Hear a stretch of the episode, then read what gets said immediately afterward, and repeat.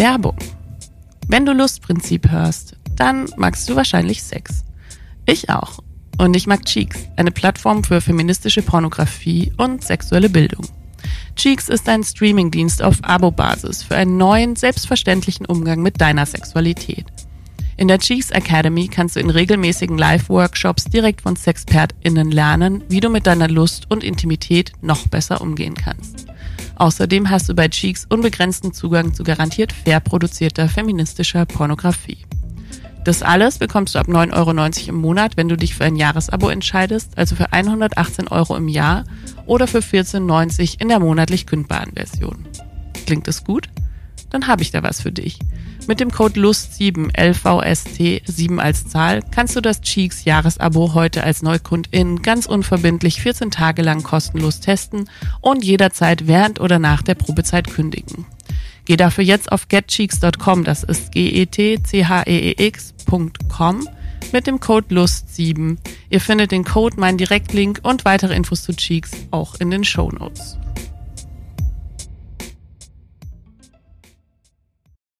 Jede dritte Frau erlebt einmal oder mehrfach in ihrem Leben sexualisierte Gewalt. Ich bin eine von ihnen. Aber bin ich deswegen ein Opfer? Und wenn ja, wie kann man diese Opferrolle auch wieder verlassen? Wie ist man überhaupt ein korrektes Vergewaltigungsopfer? Und muss man als solches für immer zerstört sein? Was passiert in einer Traumatherapie? Was bringen Trigger Warnings? Und wie können wir trotz allem mit unseren Traumata konstruktiv umgehen? Darüber spreche ich heute mit Melanie Büttner. Wer ist eigentlich dieser Sex? Oh wow, präsentiert Lustprinzip. Der Podcast von Theresa Lachner.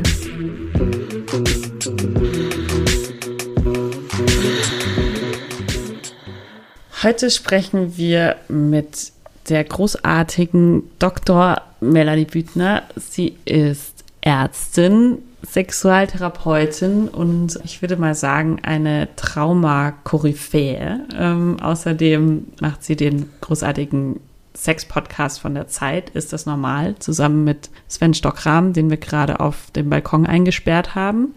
Ähm mit dem Hund. Mit, zusammen mit dem Hund. Und ähm, mit seinem Freund. Ja, wir haben gesagt, ihr müsst jetzt draußen bleiben. Jetzt reden Melanie und ich über Trauma.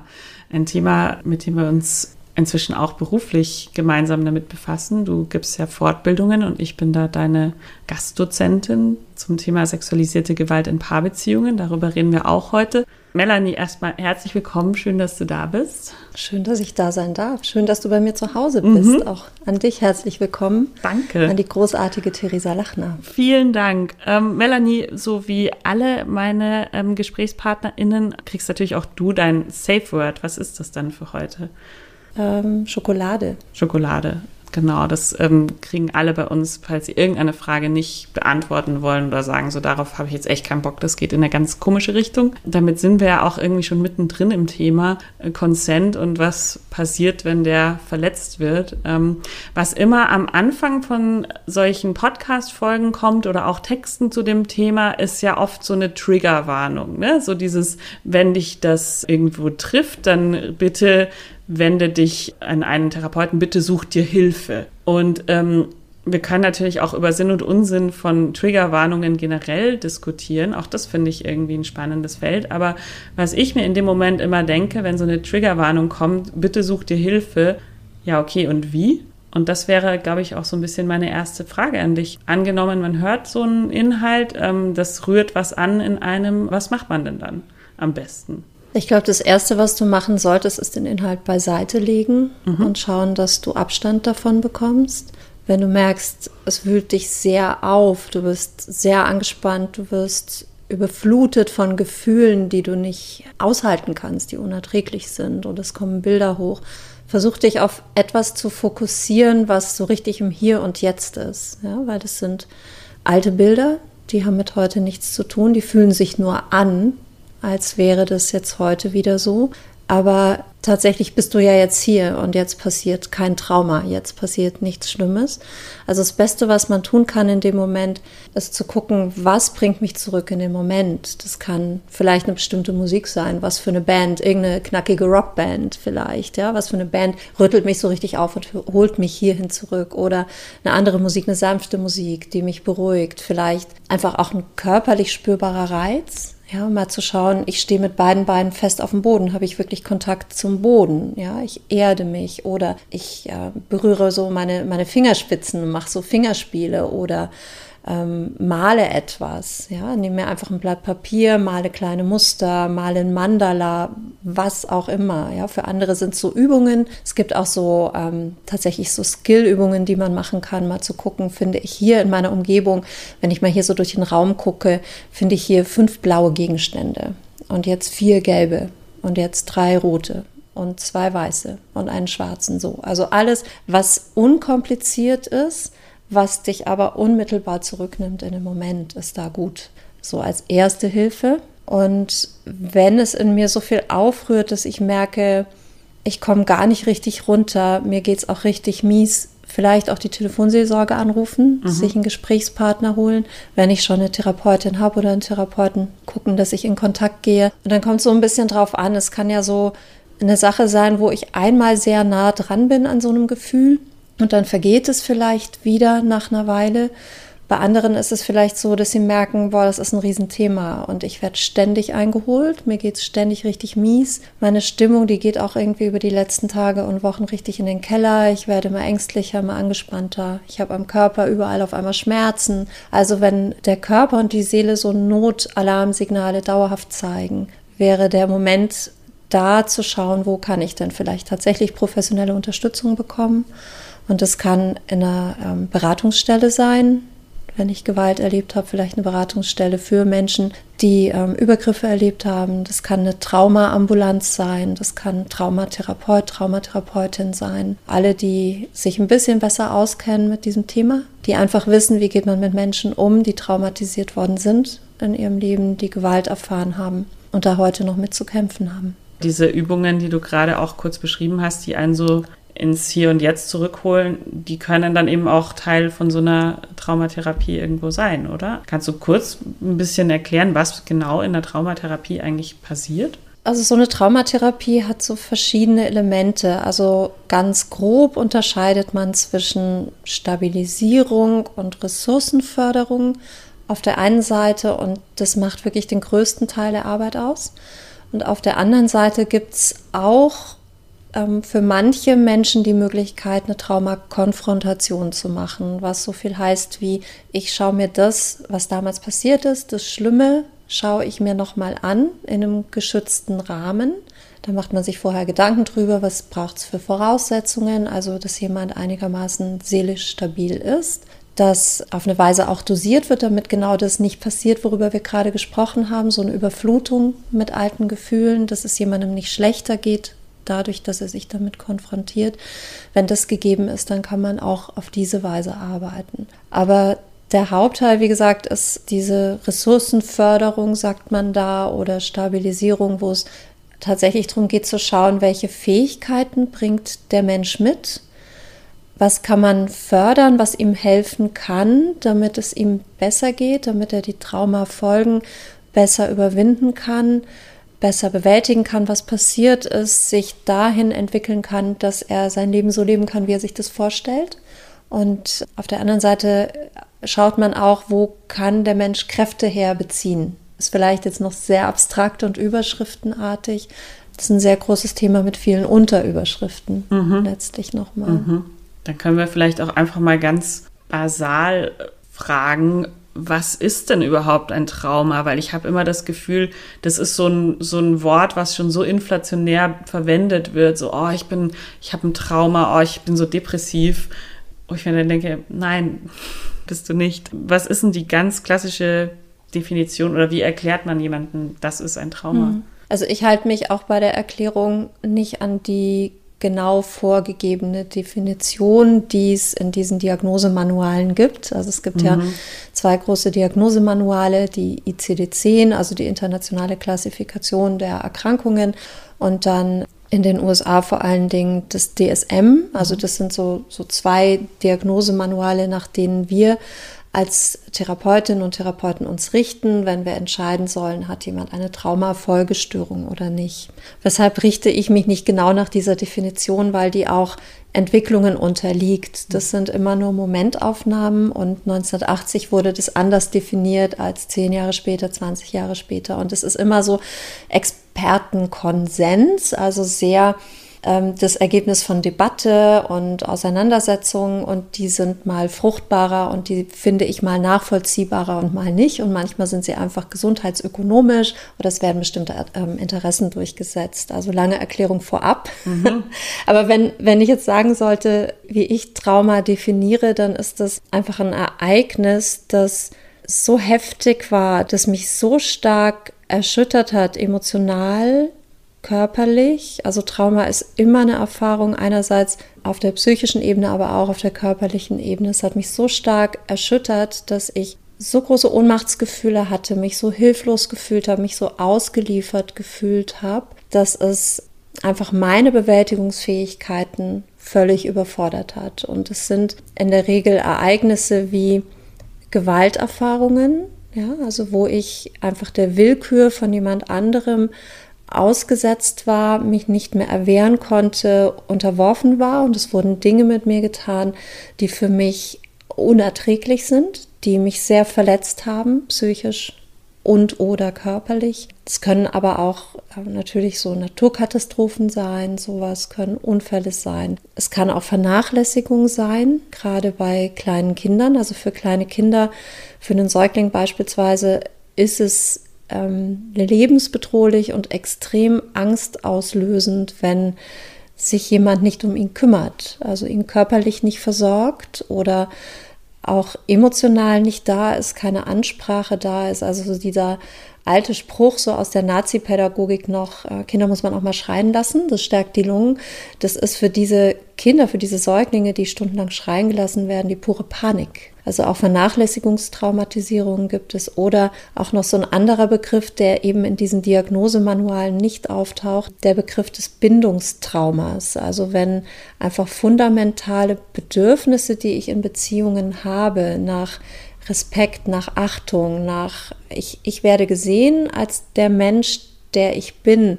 Mein Wert wird erkannt, man geht auf meine fundamentalen Bedürfnisse ein. Damit meine ich nicht, jetzt sage ich nochmal Schokolade, damit meine ich nicht, immer wenn ich als Kleinkind Schokolade will, kriege ich Schokolade, sondern ich werde als, auch als Kind, als Mensch mit meinen Bedürfnissen ernst genommen und nicht zum Beispiel ähm, bestraft oder gezwungen, Dinge zu tun, die mir total zuwidergehen. Ne? Also das sind so Beispiele dafür, wie Bindungstrauma stattfinden kann, wenn du mit Menschen umgeben bist, die überhaupt nicht in der Lage sind, auf deine Bedürfnisse einzugehen. Ich glaube, diese offizielle Diagnose aus diesen Manualen beinhaltet ja immer so, es muss eine Bedrohung um Leib und Leben. Genau.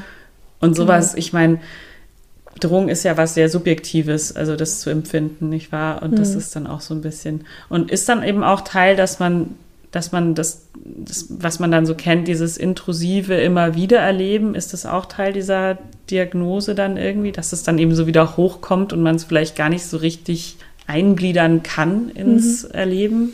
Ja, das ist dann diagnostisch gesehen schon der nächste Schritt. Also mhm. das Eingangskriterium ist, gibt es ein Trauma, ja oder nein? Mhm. Und vielleicht noch mal zu dem, worauf du jetzt so geguckt hast. Also es gibt in diesen Definitionen ein objektives Kriterium, das ist dann das mit dem, ne? Also irgendwie, es muss die körperliche Integrität verletzt sein, im DSM zum Beispiel. Mhm. In der ICD ist es ein bisschen weicher gefasst und es gibt ein subjektives Kriterium, also wie habe ich es erlebt. Und ich finde immer entscheidend ist in erster Linie das subjektive Kriterium. Ich habe auch mal einen Patienten gesehen, der hatte einen Autounfall im Stadtverkehr mit 30 Stundenkilometern. Das war objektiv gesehen nicht lebensbedrohlich, mhm. aber die Türen waren verklemmt Und er kam nicht raus und es war ein Gasauto und er hatte Gasgeruch in dem Auto und kam nicht raus. Subjektiv gesehen hat er Todesangst gehabt, weil er dachte, dass er sterben würde, dass das Auto vielleicht explodieren könnte. Mhm. Objektiv gesehen, der Autohersteller hat ihm hinterher erklärt, er hätte gar nichts explodieren können.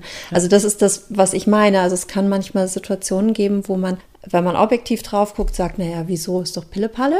ja, so. Aber für den Menschen selbst war es halt so krass und er hatte eine posttraumatische Belastungsstörung mhm. hinterher.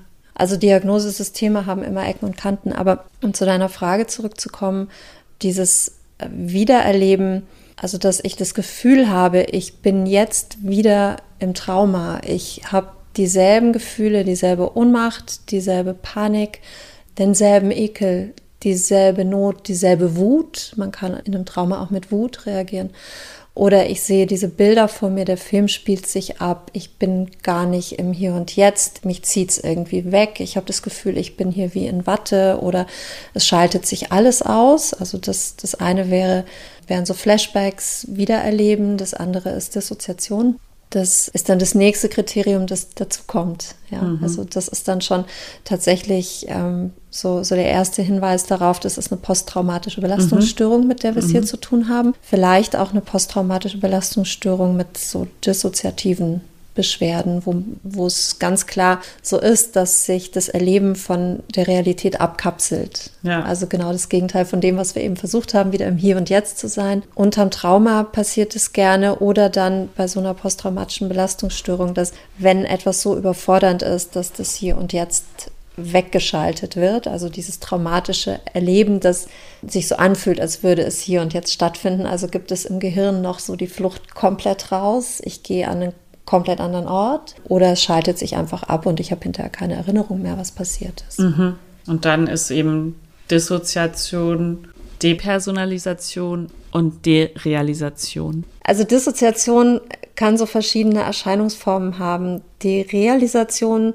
bedeutet, ich habe das Gefühl, ich bin gerade nicht in der Realität. Und mhm. die äh, Betroffenen schildern es oft so, dass sie sagen, dann ist die Umgebung um mich herum so ein bisschen wie in Nebel oder ich habe das Gefühl, ich bin wie in Watte oder zwischen mir und der Welt ist wie so eine Milchglasscheibe und ich höre auch alles leiser. Also ich bin zwar irgendwie noch da, aber es wirkt nicht real, was um mich herum ist. Mhm. Das bedeutet die Realisation. Die Personalisation bedeutet, ich habe das Gefühl, mein Körper gehört nicht so richtig zu mir. Bei manchen Menschen ist es wirklich so ausgeprägt, dass sie sagen, ich sehe mich dann auch von außerhalb. Also mhm. ich schaue mir von oben zu oder mhm. ich sehe mich da sitzen mit anderen Leuten oder ich sehe mich mit meinem Partner, meiner Partnerin im Bett und wir haben Sex, aber ich stehe daneben, ich bin nicht dabei. Das ist Depersonalisation. Und dann gibt es noch eher so körperorientierte Formen von Dissoziation. Ich kann meinen Körper nicht spüren, zum Beispiel nach einem Trauma in der Sexualität.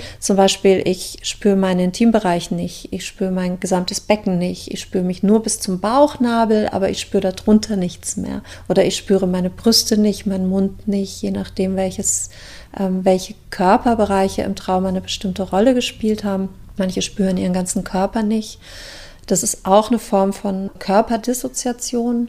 Gerade bei Menschen, die sehr viel Trauma erlebt haben, also wiederholt über Jahre möglicherweise, kann es auch so ähm, noch ausgeprägtere Formen geben, dass sie so richtig im Gespräch abschalten. Wenn es bei mir so wäre, hättest du das Gefühl, oh, ich glaube, die ist irgendwie, die hat was geraucht, ich glaube, die ist voll in der Trance, ja, mhm. weil mein Blick irgendwie so ins Off geht und du mit mir keinen Blickkontakt mehr herbekommst. Vielleicht würdest du es merken, weil ich die ganze Zeit an dir vorbeirede. Also du stellst mir Fragen, auf die gehe ich aber nicht ein. Ich mache eher so, so Bögen um deine Fragen herum und wirke irgendwie langsamer oder mein Blick ist ein bisschen gesenkter. Daran kann man es auch manchmal sehen. Und bei manchen Menschen geht es so weit, dass sie hinterher tatsächlich Erinnerungslücken haben mhm. und vielleicht nicht mehr wissen, ah, okay, ich, ich merke gerade, ich gehe zur Dusche, also scheinbar hatte ich Sex, aber ich erinnere mich nicht mehr, wie es dazu gekommen ist und ich erinnere mich nicht, was passiert ist. Mhm. Oder ich komme ins Wohnzimmer und denke, ich muss mal in die Küche gehen, weil ich muss mir jetzt mal Mittagessen machen und sehe, ah, ich habe mir schon Mittagessen gemacht. Okay. Ja, oder ich finde Sachen zu Hause, die ich gekauft habe, erinnere mich aber nicht mehr daran, wie ich sie gekauft habe. Also ich weiß nicht, wie sie da hingekommen sind. Oder noch eine Spur ausgeprägter. Ich finde überall so Aufzeichnungen, in, also die muss ich geschrieben haben, weil hier wohnt niemand außer mir. Ich finde überall so Notizzettel, aber die Schrift ist nicht meine. Wow. So, ich verstehe das gar nicht, wie das kommen kann. Und ich gucke in den Spiegel und erkenne mich selber gar nicht mehr. Oder mache die Erfahrung, dass andere Menschen mich ansprechen auf der Straße und fragen, ja und, wie war es gestern noch? Wir haben ja gestern gesprochen miteinander. Und du so irgendwie, ja, ich kann mich gar nicht erinnern. Und wer war das überhaupt? Ne? Also, mhm. dass man Menschen nicht mehr erkennt, die man eigentlich kennt und mhm. sie nicht mehr zuordnen kann. Das ist dann manchmal bei Menschen so, die eine sogenannte dissoziative Identitätsstörung haben, die man auch multiple Persönlichkeit nennt. Ja. Also da, da geht die Dissoziation so weit, dass sie im Erleben eine andere Person sind teilweise auch andere Namen verwenden, sich teilweise an Orten wiederfinden und nicht wissen, wie sind sie da hingekommen. Also so, du merkst, da geht so völlig der Bezug zum Hier und Jetzt verloren ja. und auch zur Zeit. Also der Zeitbezug ist nicht mehr da. Und nachdem wir eben so viel gesprochen haben über diese Diagnosemanuale und über posttraumatische Belastungsstörungen, da liegt ja auch so dieser Störungsbegriff drin. Ne? Dann könnte man denken, okay, da bin ich jetzt total gestört. Also ich habe irgendwie ein Trauma erlebt und das war furchtbar, aber jetzt bin ich auch noch krank und gestört. Und es gibt ja viele Menschen, die traumatisiert sind, die genau das über sich denken. Ich bin beschädigt, das Trauma hat mich kaputt gemacht. Und dieser Störungsbegriff, der da immer verwendet wird, ich finde, der impliziert auch schon so viel. Ne? Mit dir stimmt was nicht, du bist nicht normal. Also was mir da wirklich wichtig ist, diese Krankheitsbilder, diese posttraumatische Belastungsstörung oder welche psychische Erkrankung auch immer diagnostiziert wird, dafür sind die Diagnosemanuale da, dass man eine sozusagen, dass man das kategorisch fassen kann, aber mit dem Anliegen der Krankenkasse das mitzuteilen und zu sagen, hier hat ein Mensch etwas Furchtbares erlebt und dieses Furchtbare hat Folgen. Und deshalb ist die Krankenkasse in der Pflicht, eine Therapie zu bezahlen, damit es diesem Menschen wieder besser gehen kann. Das ist der Grund, weshalb wir diese Diagnosemanuale haben. Was ich dabei ganz wichtig finde, ist sich klar zu machen, nicht ich als Mensch bin kaputt oder gestört, sondern das, was mir passiert ist, das war gestört. Da ist etwas passiert, das nicht in Ordnung ist. Das hat mich auf eine Weise erschüttert und berührt, dass ich so überfordert war. Es hat mich so aus dem Tritt gebracht, dass es bis heute Auswirkungen hat. Sprich, ich habe eine ganz normale Reaktion entwickelt auf ein unnormales Ereignis und diese normale Reaktion, die dreht sich um Überleben. Dem Körper der Seele geht es darum, mit dem, was passiert ist, umzugehen, um emotional dahin zu kommen, dass er nicht kaputt geht, dass er weiterleben kann und es bedeutet vielleicht erstmal auch eine Anpassung. Es kann sein, wenn ich immer wieder Traumatisierungen erlebt habe, dass ich mich erstmal dem anpassen muss, was mir da immer wieder widerfährt, dass ich vielleicht deshalb bestimmte Überlebensmechanismen in mir ausbilde, dass mein Körper, meine Seele vielleicht dauerhaft in den Hochstress kommen, weil sie davon ausgehen, es könnte mir jederzeit wieder was Heftiges passieren. Das ist der Hintergrund, weshalb dieses Wiedererleben auch da ist. Ne? Also weshalb die Menschen oft auch körperlich ganz stark unter Anspannung stehen, sehr schreckhaft sind, weil der Körper noch immer davon ausgeht, es ist ständig Gefahr da. Also so kann man eine posttraumatische Belastungsstörung auch verstehen, dass es der Versuch des Körpers ist und der Seele so unbeschadet wie möglich da durchzukommen. Und ich finde, das gibt dem anderen einen ganz anderen Sinn. Das gibt meinem Organismus einen ganz anderen Wert. Ja, dein Körper, deine Seele, die tun alles, um dich zu schützen. Und Körper und Seele haben vielleicht noch nicht verstanden, dass das Trauma vorbei ist. Das ist, finde ich, eine ganz andere auch in der Therapie eine ganz andere Herangehensweise, als wenn du jemandem sagst, ja, sorry mit dem Trauma, aber jetzt haben wir eine Störung und du bist leider krank und deshalb müssen wir Medikamente geben und wir gucken, ob wir irgendwie in der Therapie ein bisschen was davon wegkriegen. Ne? Also mhm. tatsächlich kann Therapie auch ein Wachstumsprozess sein, wo ich einerseits das anerkenne, was passiert ist, andererseits aber auch würdige, dass diese großartige, starke Seele in mir und dieser tolle Körper, den ich habe, dass die mich bis hier gebracht haben, wo ich heute stehe, weil hätte ich die nicht, hätten die nicht so reagiert, wie sie reagieren, hätte ich es vielleicht gar nicht überlebt. Eben nicht dieses, wie bekomme ich das weg, sondern erstmal, wie kann ich das annehmen? Ja, wie kann ich es annehmen? Wie kann ich mich selbst damit annehmen? Wie kann ich dahin kommen, dass ich nicht, weil mir das passiert, weil ich jetzt angetriggert bin, weil ich diese heftigen Gefühle habe, mich noch zusätzlich dafür verurteile, mich über mich selber ärgere, dass ich das nicht besser hinkriege,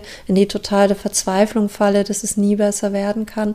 Es wird besser werden mhm. mit der mhm. richtigen Therapie. Es wird Zeit brauchen, aber es kann besser werden. Ich glaube, was mir auch wahnsinnig geholfen hat, war irgendwann zu kapieren, dass dieser Ich bin beschädigt Gedanke auch einfach ein Symptom des Traumas ist. Weil genau das ist ja, dass man fragt sich dann immer, bin ich jetzt gestört und so. Ähm, nein, das ist eben einfach Teil dieses Bildes. Ja, es ist ja auch das, was dir so Täterpersonen gerne mal vermitteln. Ne? Ja. Also die behandeln dich ja dann auch wie etwas, was kaputt ist, nicht in Ordnung ist. Das ist eben das perfide auch gerade an, wie man so schön sagt, häuslicher Gewalt, dass es eben auch einfach ein Mittel ist, das man einsetzen kann, um die meistens Frau zusätzlich zu isolieren. Weil man muss sie isolieren, um sie manipulieren zu können, um ihr Gewalt zufügen zu können.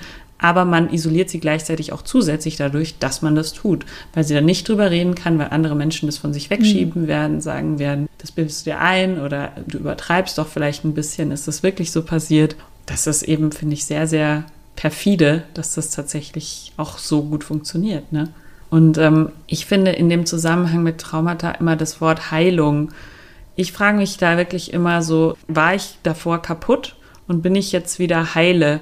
Und wie hat dieses Heilsein auszusehen? Ich glaube, damit habe ich mhm. mich lange persönlich befasst und bin dann irgendwann zu dem Schluss gekommen, so, hm, ist das nicht noch ein komischer Anspruch, der irgendwie da so in der Luft liegt? So und war ich je beschädigt? Ist mhm. dann eigentlich die logische nächste Frage, die ich mir dann gestellt habe. Was ich mindestens so heftig finde oder eigentlich noch heftiger finde. Da erinnere ich mich gerade an eine Patientin, mit der ich gearbeitet habe, die mir erzählte, dass sie vorher in einer Therapie war, in der man mit ihr immer an ihrem kranken Anteil gearbeitet hat. Fuck. Also man hat ihr vermittelt, du hast einen gesunden Anteil und du hast einen kranken Anteil. Und wie können wir den gesunden Anteil stärken, damit der Kranke verschwindet? Mhm. Und das finde ich auch auf eine Weise stigmatisierend, Extrem. diskriminierend. Deshalb ist es mir auch immer so wichtig, weil ich weiß, dass tatsächlich auch von Fachleuten solche Bilder weitergegeben werden, dass man sich ganz bewusst macht, dass was da mir gerade widerfährt, egal wie es sich jetzt nennt, ob es posttraumatische Belastungsstörung ist, ob es Depression ist, ob es eine Angsterkrankung ist. Jetzt sage ich auch Angsterkrankung, weil es einfach diese Diagnosen sind, aber das sind ähm, innere Zustände, die in der Regel eine Antwort sind auf massive Überforderungen, oft auch Traumatisierungen, ja, also wir haben über die Trauma sozusagen Eingrenzung gesprochen. Wir wollen es nicht inflationär verwenden. Deshalb sage ich, äh, es kann auch eine schwere Überforderung geben und es erfüllt dieses Traumakriterium nicht. Also Belastung ist eher auf so einem Kontinuum. Mhm. Ja, also auch etwas, was jetzt dieses Traumakriterium nicht erfüllt, kann dich trotzdem total aus der Bahn werfen in deinem Leben, kann dich völlig ängstigen. Guck dir an, was mit Corona passiert ja. ist, wie viele Menschen darauf reagiert haben. Mhm. Und auch diese Reaktionen, ob es jetzt Angst zu Zustände sind, ob es Depressionen sind, ob es Zwänge sind, die kommen, ob es körperliche Beschwerden sind, die kommen.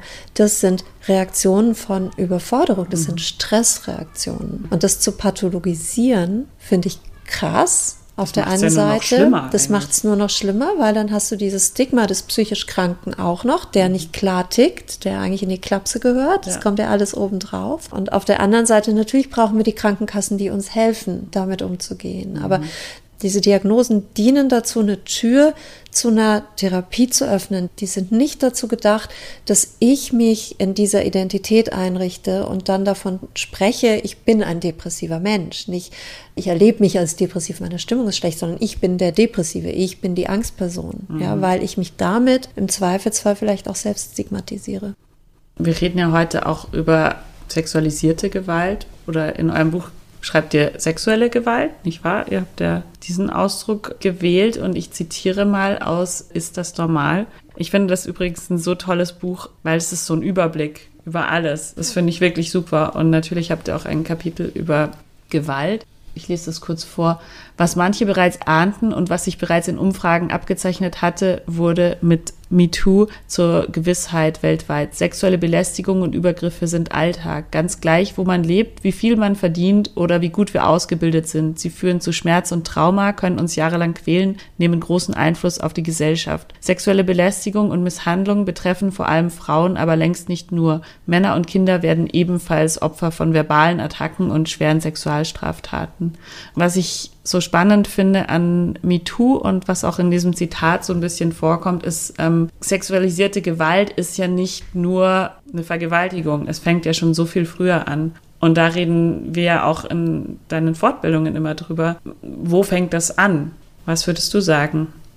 Ich würde sagen, es fängt da an, wo die Grenze von jemand anderem missachtet wird, wo etwas getan wird, was die andere Person nicht möchte. Und das ist gar nicht so unüblich auch in, ähm, in festen Beziehungen, in Beziehungen, die vielleicht sonst eigentlich ziemlich gut sind. So dieses, es hat zwar vielleicht schon jemand gezeigt und äh, vielleicht auch gesagt, dass er oder sie etwas nicht möchte, aber der andere fasst nochmal nach. Vielleicht als Bitte, vielleicht aber auch ein bisschen mehr so in Richtung Überreden, vielleicht auch mal mit einer Andeutung dass man so seinen Frust zeigt, dass man ähm, beleidigt reagiert, dass man vielleicht mal sowas fallen lässt. Also wenn es nichts wird hier, dann weiß ich auch nicht, wie lange unsere Beziehung noch hält. Also das sind, finde ich, alles subtile Formen von Gewaltausübung. Ich nenne es aber bewusst Gewalt. Also es ist möglicherweise versteckt und es gibt Menschen, die empfinden das noch als ganz normal. Da gibt es tatsächlich auch Studien zu, die zeigen, dass ähm, für Menschen beider Geschlechter und auf beiden Seiten diejenigen, die pushen und diejenigen, die gepusht werden, dass viele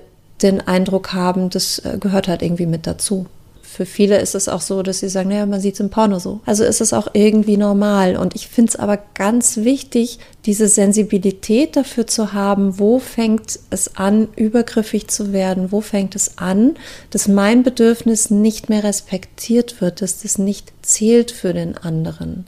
Ja, und dann ist es natürlich irgendwie so ein Spektrum, das nach oben offen ist. Ja, also es ist längst nicht immer so, dass mit körperlicher Gewalt gearbeitet wird, das, was viele im Kopf haben, ja, irgendwie der Täter, der mich auf der Straße überwältigt und mit körperlicher Gewalt auf den Boden drückt. Nee, die meisten Übergriffe finden in Beziehungen statt. Mhm. Durch die Menschen, die uns am vertrautesten sind, die mhm. eigentlich dazu da sein sollten, dass wir uns geschützt fühlen, dass sie uns Sicherheit geben, dass wir von ihnen geliebt werden.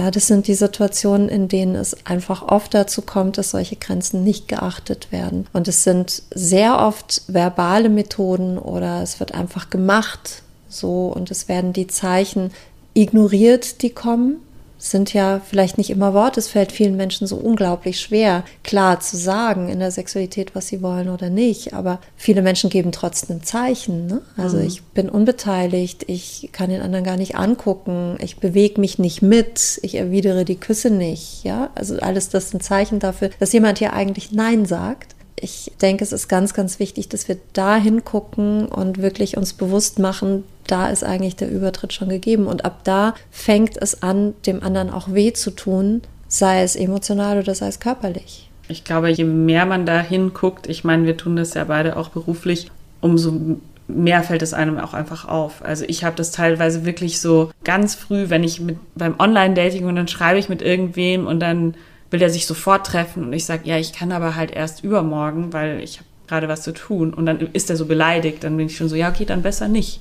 Mhm. Weil wenn das schon nicht respektiert ist, dann ist es schon vorbei irgendwie, ne? Genau, das ist eigentlich das erste Zeichen dafür. Und also ich kann verstehen, weil man da vielleicht enttäuscht ist, weil man sich was erhofft hat, aber eigentlich finde ich, kann man dankbar sein, dass der andere sich so zeigt, wie er ist, weil ja. das wird ja nicht besser, wenn man sich mhm. dann persönlich kennenlernt. Ich werde da auch immer sensibler, also auch bei Freundinnen, wenn die mir teilweise Chatverläufe schicken, wo ich mir denke, genau das ist der Punkt, da musst du jetzt gehen und lieber einmal zu früh als zu spät. So ist es. Du hast ja gerade schon gesagt, es ist nicht der finstere Mann im Park, ähm, der einen überwältigt und zu Boden drückt, sondern meistens doch der eigene Partner. Ich habe echt wirklich oft das Gefühl, wir haben sehr klare Tätermythen immer noch und auch sehr klare Opfermythen, wie jemand zu sein hat. Also darüber habe ja auch ich in meinem Buch geschrieben und spreche auch immer viel darüber, weil unsere Idee von einem vernünftigen Vergewaltigungsopfer, die wir so aus, aus Filmen irgendwie kennen, ist ja immer noch irgendwie so die katatonisch in der Ecke wippende Frau mit Waschzwang, so ein bisschen, mhm. die so ein bisschen so komplett zerstört davon sein muss. Ähm, und immer hysterische Weinanfälle zwischendurch kriegt. Ne? Genau, so. genau. Oder zittert die ganze Zeit. Genau, also und ähm, die aber auch zerstört zu sein hat irgendwie. Mhm. Das ist ja auch irgendwie Teil dieser Sexualmoral, dass man, ähm, da haben wir ganz oft diese Idee von der Ehre, die einer Frau genommen wird. Mhm. Ja, geschändete Frau. Geschändete Frau. Wir haben ja auch diesen, also das Konzept Ehrenmord. Also bei Deutschen ist es eine Beziehungstat, bei Ausländern ist es dann, kommt dann die Ehre mit so rein. Das ist, finde ich, also diese, diese Mythen finde ich wahnsinnig toxisch. Also für mich zum Beispiel, ich habe ja auch Gewalt erlebt, aber ich konnte mich halt nie so richtig mit diesem Opferstatus identifizieren, weil ähm, es meine Sexualität relativ unbeeindruckt gelassen hat irgendwie. Und ähm, ja, das ist für mich irgendwie so ein, so ein Thema. Hast du damit auch viel zu tun beruflich? Ja, und das ist tatsächlich auch in der Therapie. Also ich arbeite ja auch therapeutisch mit Menschen, die Gewalt erfahren haben, die sexuelle Gewalt erfahren haben. Es ist therapeutisch oft ein Hindernis. Von daher, wenn du das so erzählst, freue ich mich immer. Das kann ich so sagen, weil ich habe dich ja jetzt auch schon in Fortbildungen und im Podcast gehört und so. Und ich freue mich irgendwie jedes Mal, wenn du das erzählst, dass du dich da gar nicht so mit diesem Opferding identifizieren konntest, weil das ist genau diese Ressource, die es da braucht. Ja, nämlich anzuknüpfen an gute Erfahrungen, die du auch schon gemacht hast, vorher in deinem Leben, offenkundig, weil sonst könntest du da an nichts anknüpfen, ja, und zu sagen, okay, das war echt mies, das war keine schöne Seite von Sexualität, die ich da kennengelernt habe. Vorsicht, also es gibt Menschen, die sagen, nee, also sexuelle Gewalt ist nicht Sexualität, aber im Erleben ist es etwas, du erlebst etwas, das hat mit Sexualität zu tun und das ist einfach eine schlimme, verletzende, böse Seite von Sexualität. Aber du hast in deiner Sexualität wohl auch schon andere Erfahrungen gemacht, die für dich toll waren, die für dich schön waren, wo du dich sicher gefühlt hast und an das kannst du anknüpfen. Und das ist das, was es manchmal in der Therapie erst zu entwickeln gilt und das fällt Menschen leichter, die schon gute Erfahrungen gemacht haben. Mhm. Das fällt Menschen so viel schwerer, für die das die ersten Erfahrungen mit ihrer eigenen Sexualität waren. Mhm. Ja, also ich denke jetzt auch an Menschen, die in der Kindheit Übergriffe erfahren haben, als sie einfach emotional, körperlich noch überhaupt nicht so weit waren, dass sie bereit waren für so etwas. Und wenn das deine ersten Erfahrungen damit sind, dann hast du eben keinen positiven Bezugsrahmen, an den du wieder anknüpfen kannst. Und für diese Menschen ist es oft so viel schwerer, bei denen liegt es auch nicht bei allen, aber bei manchen liegt es näher, dass sie einfach auch so ein ganz, ganz starkes Ungerechtigkeitsgefühl haben dass es vielleicht manchmal der erste Schritt auch ist, sich einzugestehen, hier ist was mit mir gemacht worden, hier war ich ohnmächtig, ich war ein Opfer. Also es gibt viele Betroffene, die es ganz schwer damit haben, sich einzugestehen, dass sie da keinen Anteil dran haben die sich viel Verantwortung geben, die sich schuldig fühlen, dass es dazu gekommen ist, die zwar vielleicht wissen, ich war fünf Jahre, sechs Jahre, sieben Jahre alt, aber trotzdem sehe ich mich als schuldig dafür und sehe nicht diese ältere Person, die das mit mir gemacht hat, als schuldig. Und für die ist es manchmal sogar ein erster wichtiger Therapieschritt von diesem Ich bin eigentlich schuld und der andere kann ja nichts dafür, weil ich mit meinen fünf Jahren habe ihn ja dahin verführt. Also ein wichtiger Schritt dahin zu kommen, zu sagen, nee, eigentlich wurde was mit mir gemacht und eigentlich war ich ein Opfer. Und wichtig an der Stelle aber, dass man sich nicht so einrichtet in diesem Begriff und dass man das nicht gleichsetzt mit, na ja, weil ich Opfer war, liegt ja die Verantwortung beim anderen und das ist ungerecht und das ist schlimm, aber das bedeutet auch, ich muss hier keine Anstrengungen unternehmen, mein Leben in die Hände zu nehmen da finde ich immer dieses Bild so stark. Ja klar, es ist ungerecht. Stell dir vor, du joggst durch den Wald, jemand schlägt dir eine über den Kopf, wirft dich in einen reißenden Fluss und läuft dann weg. Ja, das ist ungerecht. Das ist wirklich gemein. Aber wenn du überleben willst, dann musst du selber schwimmen. Also ja. du musst selber diese Kraft in dir entwickeln und musst diesen Prozess für dich annehmen und überlegen, was kann ich tun, um hier zu überleben? Und was kann ich tun, damit es nicht nur ein Überlebenskampf wird, sondern dass ich vielleicht dahin komme, dass ich mein Leben wieder in den eigenen Händen habe und selber entscheiden kann, wie gestalte ich das? Was brauche ich dafür, dass es wieder schön wird? Für jemanden, der an der Stelle steht, scheint es manchmal wie ein unbezwingbarer Berg. Ähm, auf der anderen Seite, keiner kann das Leben für dich leben. Ich glaube, bei mir war das wirklich tatsächlich auch so, dass ich ähm, mich auch lange nicht als Opfer identifizieren wollte, weil es nicht in mein feministisches Selbstverständnis gepasst hat, dass mir so etwas passiert. Und dann fand ich natürlich auch diesen Opferbegriff einfach so doof. will ja keiner sein Opfer. So, aber genau das, was du eben auch sagst, so es ist okay, es ist wichtig, das anzuerkennen, dass es eben nicht die eigene Schuld war und dann aber eben gleichzeitig auch, ja, und dann. So, also das ist für mich, fand ich sehr spannend an dieser ganzen MeToo-Debatte und an diesen vielen, vielen, vielen, vielen Menschen auf der ganzen Welt, die MeToo gepostet haben und ihre Geschichten geteilt haben. Es war eine riesige Welle, die halt diese, diese Aufmerksamkeit geschaffen hat und ich glaube auch vielen Menschen ermöglicht hat, erstmal zu sagen, ja, auch ich bin Opfer geworden. Und dann habe ich mich aber wirklich gefragt, ja, und, und was passiert dann damit? Entsteht daraus was Produktives? Als einfach nur zu sagen, mir ist etwas Schreckliches passiert. Das ist ja irgendwie so der erste Schritt, ne? Und ich glaube, auch wie ich mein Buch geschrieben habe, da habe ich ja dann auch wirklich das irgendwie ziemlich aufgearbeitet, diese Erfahrung. Und ich habe mich währenddessen so oft gefragt beim Schreiben, so, ist es jetzt überhaupt gut, dass ich das so aufschreibe? Also bringt das, trigger ich nicht einfach nur Leute und lasse sie dann irgendwie damit stehen, so? Ich finde MeToo extrem wichtig. Ich finde deine Arbeit extrem wichtig in dem Buch und natürlich wirst du Menschen antriggern, keine Frage. Auf der anderen Seite habe ich die Erfahrung gemacht, damit jemand sich weiterentwickeln und wachsen kann, muss er ein bisschen angetriggert werden. Alles andere ist Vermeidung. Also wenn ich gar nicht hinspüren kann, was ist mir selbst geschehen, dann kann ich auch nicht lernen, daraus zu wachsen. Im besten Fall wird jemand mit sich selbst in Berührung gebracht, mit seinem eigenen Trauma in Berührung gebracht, aber kann sich mit dir verbinden oder kann sich mit diesen ungezählten Frauen verbinden, die sich gezeigt haben und gesagt haben, hier, mir auch. Ich finde das so wichtig, weil eine Sache, worunter Betroffene so oft leiden, ist, dass sie das Gefühl haben, ich bin ganz alleine damit mhm. auf der Welt. Und mir ist es passiert, es ist, wie wir eben schon gesagt haben, mein Fehler. Und dadurch, dass ich aber keinen Austausch mit anderen habe, dass ich nicht sehen kann, was es anderen widerfahren, kann ich auch kein anderes Bild darauf lernen. Und ich finde MeToo auch deshalb so wichtig, weil es uns nochmal ganz klar aufgezeigt hat, wie sehr das ein strukturelles Thema ist. Also natürlich gibt es Gewalt gegen Männer auch. Es gibt Gewalt gegen Jungs, es gibt Gewalt, sexuelle Gewalt gegen erwachsene Männer. Aber sexuelle Gewalt gegen Mädchen und Frauen ist so, so, so viel häufiger. Und es ist in der Regel Gewalt durch Männer. Das sind immer noch diese Ausläufer von Machtverhältnissen, die einfach ungleich sind, die nicht in Ordnung sind. Und ich denke, ohne MeToo hätten wir diese feministische Welle, in der wir gerade sind, nicht. Also es ist, glaube ich, die vierte feministische Welle, in der wir jetzt sind.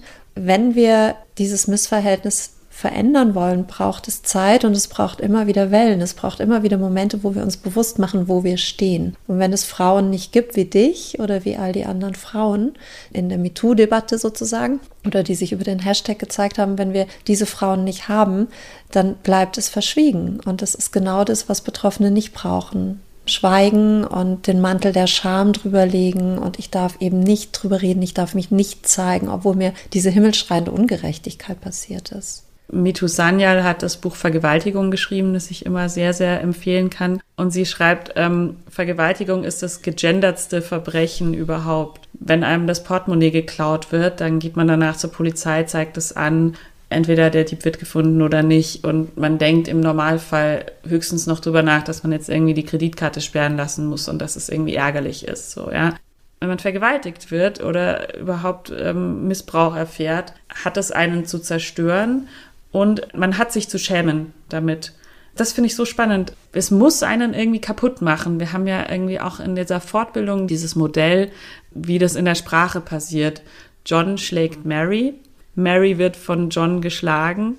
Irgendwann ist John einfach weg und dann heißt es am Ende nur noch, Mary ist eine geschlagene Frau. Und in dem Moment sind die Schläge Teil ihrer Identität. Der Täter John ist einfach weg vom Fenster. Und das finde ich immer wieder so faszinierend, dass es einfach danach, man hat die Identität Vergewaltigungsopfer einfach anzunehmen.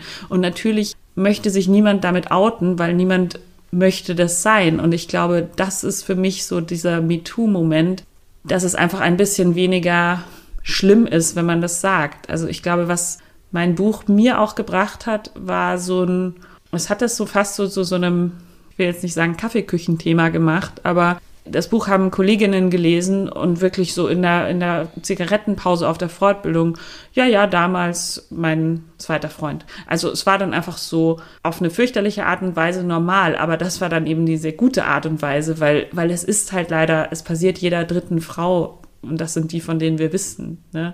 Und ich glaube, deswegen finde ich es auch ein dankbares Feld irgendwie, um damit zu arbeiten, auch beraterisch, weil ich von all meinen Klientinnen so viel Dankbarkeit dafür bekomme, dass sie da einfach normal drüber reden können, ohne dass ich die irgendwie komisch und blöd oder beschädigt finde. So, ja. Ich finde es so absurd, dass es so einfach eigentlich ist, einen Menschen einfach nur anzunehmen mit was, was dem passiert ist, was ihn aber deswegen noch lange nicht definieren muss. Vielleicht ist es erstmal ein bisschen seltsam, an so einer Stelle einen Werbeblock für ein Sextoy zu bringen. Aber tatsächlich hilft mir Selbstbefriedigung immer sehr, um zurück zu mir und meinem eigenen Körper zu kommen. Und ich glaube, es ist ein tolles Tool, um die Autonomie über die eigene Sexualität zurückzuerlangen. Deswegen freue ich mich sehr, dass Lelo, der Sponsor unserer Staffel, auch vor schwierigen Themen wie diesem nicht zurückschreckt und uns für diese Folge unterstützt mit Soraya 2, einem Toy, das mit sonografischem Design entwickelt wurde. In ganz vielen Ultraschallbildern wurde geguckt, wie der G-Punkt der Frau liegt und ähm, das Toy wurde so entwickelt, dass es für möglichst viele G-Punkte passt und so dafür sorgt, dass Sex auch einfach wieder Spaß machen darf und Lust bringen kann. Danke dafür an Lelo und jetzt geht's weiter mit Melanie. Wir haben schon ein bisschen über Triggerwarnungen diskutiert und was passiert, wenn man sich getriggert fühlt. Ich finde, die Frage, die sich generell so ein bisschen stellt, die habe ich mir auch bei meinem Buch gestellt. So, muss ich eine Trigger Warning davor schreiben? Ist es überhaupt sinnvoll? Ich habe darüber, glaube ich, mit drei befreundeten Sexualtherapeutinnen davor diskutiert und meiner Lektorin, die ebenfalls systemischer Coach ist. Wie siehst du das? Sind Trigger Warnings gut? Triggern sie vielleicht extra auch noch? Ich finde es sehr komplex irgendwie. Mhm. Wir haben ja in unserem Buch auch solche Themen gehabt und wir haben keine Triggerwarnung drin. Es ist trotzdem ein Thema, über das ich immer mal nachdenke, weil man es jetzt einfach auch häufiger sieht. So ist es mir auch mehr ins Bewusstsein gerutscht. Wir haben tatsächlich gerade noch darüber diskutiert, brauchen wir zum Beispiel im Podcast eine Triggerwarnung vorher, bevor wir was machen und haben dann, also im, im Ist das Normal Podcast, und haben dann aber gesagt, na ja, also wir machen ja eigentlich immer in der Überschrift schon kenntlich, worum es geht und wir haben so einen Teasertext, da machen wir es auch noch mal kenntlich.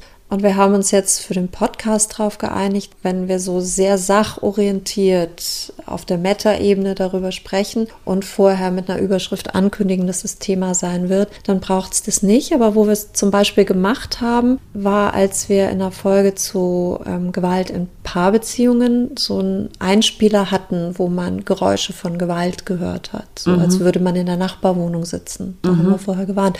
Und das fand ich war qualitativ nochmal ein Unterschied, weil da suggerierst du wirklich ein Gewaltgeschehen. Da holst mhm. du Menschen auch wirklich mit rein. Da fand ich es tatsächlich nochmal wichtiger. Um grundsätzlich darauf zu antworten, ich finde das super, dass es Triggerwarnungen gibt. Ich würde mir an mancher Stelle noch mehr davon wünschen. Mhm.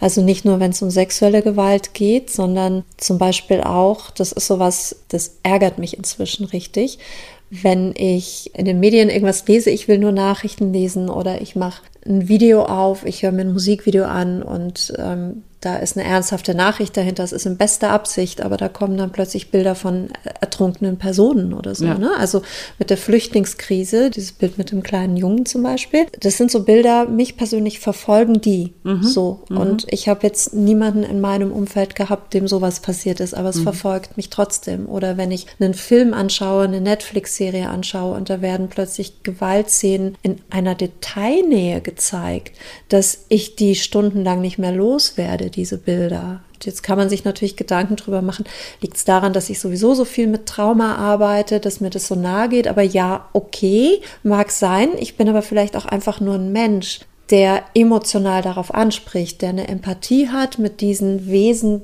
die er da sieht oder über die er liest und mich nimmt es mit. Und es ist ja noch mal potenziert, wenn ich dann mit diesem Thema, das mir da gezeigt wird, selber ein eigenes Trauma habe. Ja, ich habe selber ein Kind verloren oder ich habe sexuelle Gewalt erlebt und werde mit sowas konfrontiert. Da sind wir genau da, wo wir jetzt am Anfang der Folge waren. Was machst du denn dann, wenn du angetriggert wirst? Dann hast du ein echtes Problem. Und ich finde schon, in der sozialen Gesellschaft wie unserer sollte das auch möglich sein, Rücksicht zu nehmen. Und da ist es das Mindeste, darauf hinzuweisen, wenn so ein Content kommt, hier ist was drin, weil dann gibst du die Selbstbestimmung für die eigene Grenze den Menschen in die Hand. Mhm. Sonst gehst du ja über die Grenze drüber. Also du machst etwas und nimmst in Kauf, dass du aufschreckst, aufrüttelst. Manchmal ist es ja auch gut gemeint. Ne? Man muss aufrütteln, damit die Menschen in Aktion kommen. Ja? Mhm. Wie mit der Flüchtlingskrise. Aber du nimmst billigend in Kauf, dass du die Grenze der Menschen überschreitest und dass es Menschen geben wird, denen es damit richtig, richtig schlecht geht. Ja, deshalb finde ich das an vielen Stellen wirklich wichtig weil so kannst du die Leute abholen und gibst ihnen die Entscheidung in die Hand und sie können kurz nochmal überlegen, wie geht es mir heute? Möchte ich mich heute damit konfrontieren oder überhaupt damit konfrontieren oder nicht? Ich finde, das ist dann aber auch wirklich immer so dieser Moment, wo man sich dann selber fragt, bin ich jetzt zu zart beseitet oder nicht? Aber also in der korrekten Welt sollte man sich die Frage gar nicht stellen müssen. Nee, ne? eben. Das ist ja genau wieder ja. so ein Traumading, ne? Ja. Oder so ein Gewaltding. Also warum denkst du darüber nach, dass du zu sensibel bist? Ja, mhm. nur weil andere Leute nicht Rücksicht nehmen können auf dich. Ne? Ja, und weil die dann auch sagen, vielleicht bist du einfach zu sensibel. Ja, genau. Ja. Mhm. Es liegt an dir, genau das. dass es dir weh tut. Zu Filmen kann man, glaube ich, auch so ein bisschen sagen, also wenn wir gerade bei, bei Medien, die triggern können, sind, es sind ja einfach nicht nur Pornos, die unsere Darstellung von Beziehung oder eben auch Sexualität so ein bisschen vernebeln, sondern ganz viel auch so diese klassischen Hollywood-Filme. Also es gibt eine Studie der Universität Michigan mit dem Titel Ich habe das nur getan, weil ich niemals aufgehört habe, dich zu lieben, in der gezeigt wird, dass ähm, romantische Komödien unsere Wahrnehmung davon, wie wir Beziehung und romantisches Werben wahrnehmen und was da eben angemessenes soziales Verhalten ist, ähm,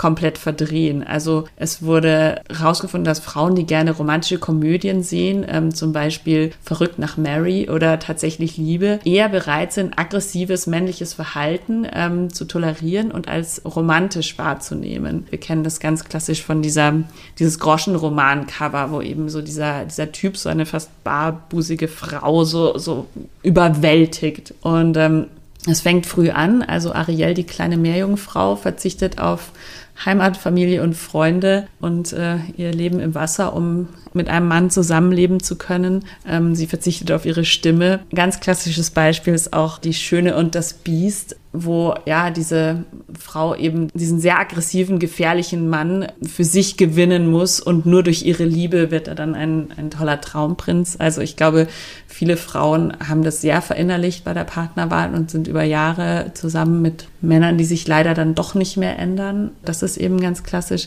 Frauen leisten einfach in heterosexuellen Paarbeziehungen den Großteil der emotionalen Arbeit, kümmern sich um den Haushalt, sind so die Familienmanagerin. Gleichzeitig haben wir auch Dating-Ratgeber, sowas wie The Rules, wo Frauen eben lernen, ähm, möglichst passiv und devot zu sein, ihn kommen lassen, er muss sich melden, mindestens drei Dates warten, bevor man irgendwas macht, der Mann muss sie dann so schnappen. Frauen sind nur begehrenswert, wenn sie sich möglichst rar machen, auf gar keinen Fall irgendwie sexuelle Verfügbarkeit andeuten. Das führt halt auch einfach alles dazu, dass eine Frau, die selber eine aktive Sexualität lebt, als weniger attraktiv wahrgenommen wird im Umkehrschluss. Wir sehen das gerade extrem bei Fifty Shades of Grey, dass eben ja einfach dieses leicht absurde BDSM-Szenario ähm, einfach auch nur diese, diese Unterwerfung romantisiert wird. Der arschreiche Typ sucht sich die bisschen naive Studentin, ähm, die natürlich Jungfrau ist, jungfräulich in die Beziehung geht. Auf Netflix hatten wir gerade diesen 365 Days, wo es darum geht, dass ein Mafia-Boss eine Touristin entführt und sie sich in einem Jahr ähm, soll sie sich in ihn verlieben und das macht er natürlich, macht sie sich gefügig ähm, durch Sexualität und eben auch Fesselsex.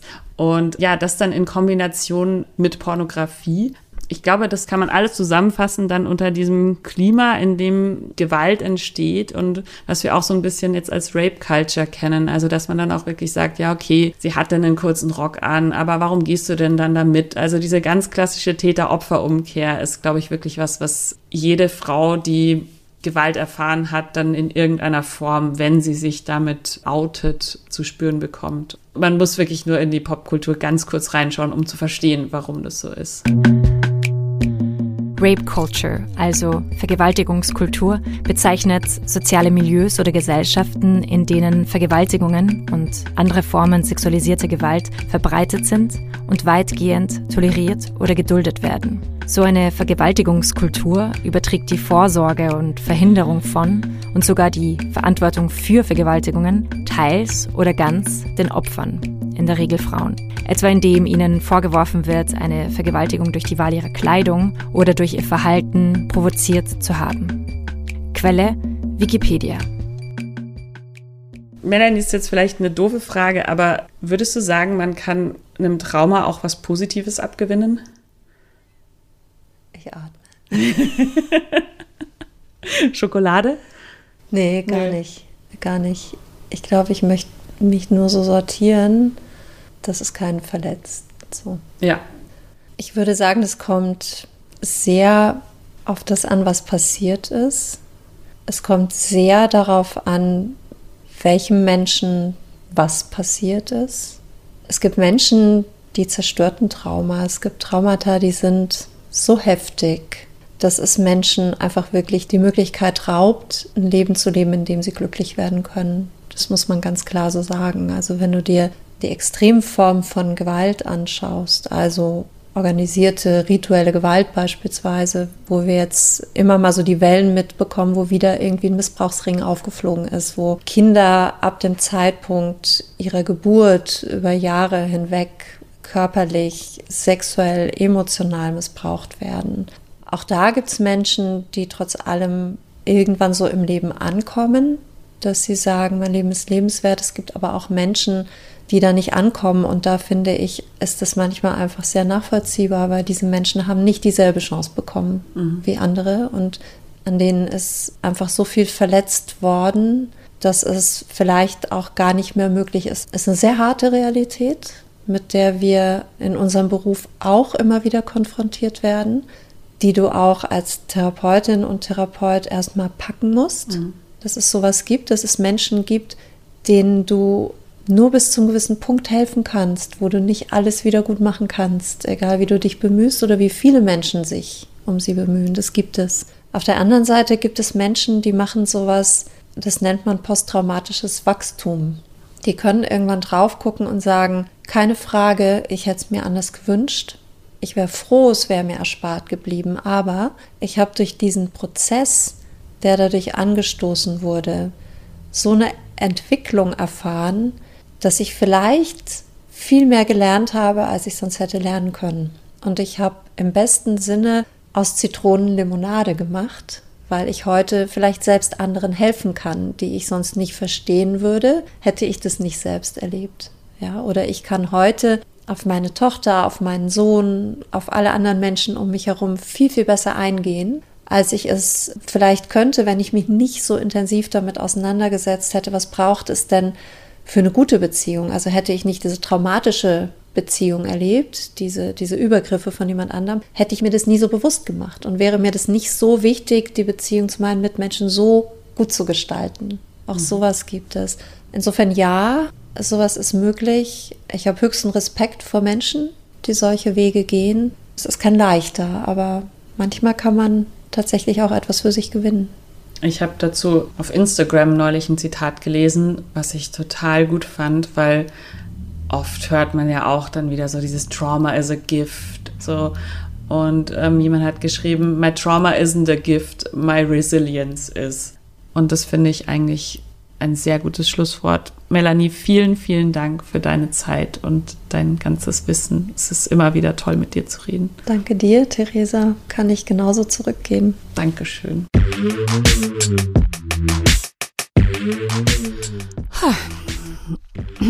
Ich hoffe, euch geht's gerade gut. Ähm, und wenn euch diese Folge getriggert hat, dann auf eine konstruktive Art und Weise. Mir ist beim nochmal Durchhören dieser Folge aufgefallen, wie oft ich produktiv gesagt habe. Ihr müsst euch das so vorstellen, wir hören ja jede Folge mindestens dreimal. Einmal, wenn wir sie aufnehmen, einmal im Rohschnitt und dann nochmal im Feinschnitt. Und ähm, jetzt beim dritten Mal dachte ich mir, was ist das für eine neoliberale Scheiße mit Produktivität? Ihr müsst überhaupt nicht produktiv sein mit eurem Trauma, aber konstruktiv. Ich wünsche euch, dass ihr es gut verarbeiten könnt und dass ihr den Menschen in eurem Umfeld, die vielleicht vielleicht traumatisiert sind, gut zur Seite stehen könnt.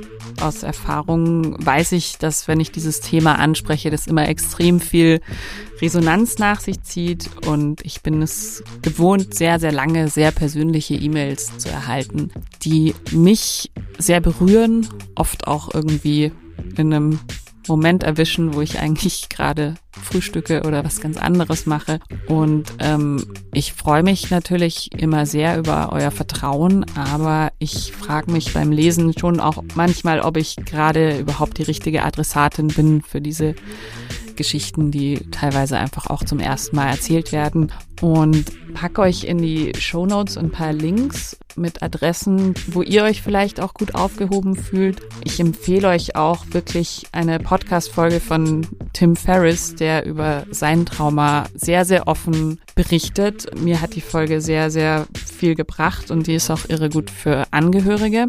Außerdem empfehle ich euch Melanies neues Buch Handbuch häusliche Gewalt und die vielen Podcast-Folgen, die sie bei Ist das normal schon zu diesem Thema aufgenommen hat. Auch die packen wir euch selbstverständlich in die Show Notes. Und eine Empfehlung aus dem Hause Oh Wow, die diese Woche besonders von Herzen kommt. Jans Heldinnen Folge 12 mit Sophia Hoffmann.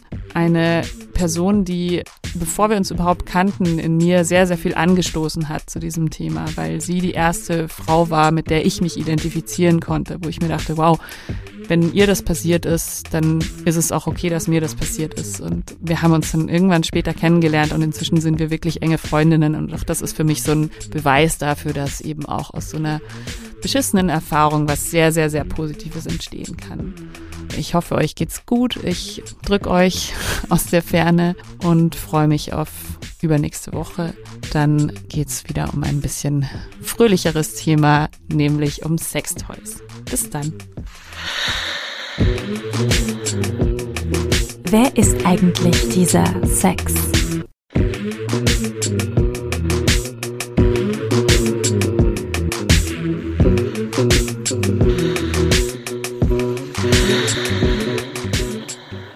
Dieser Podcast wurde präsentiert von Oh, wow.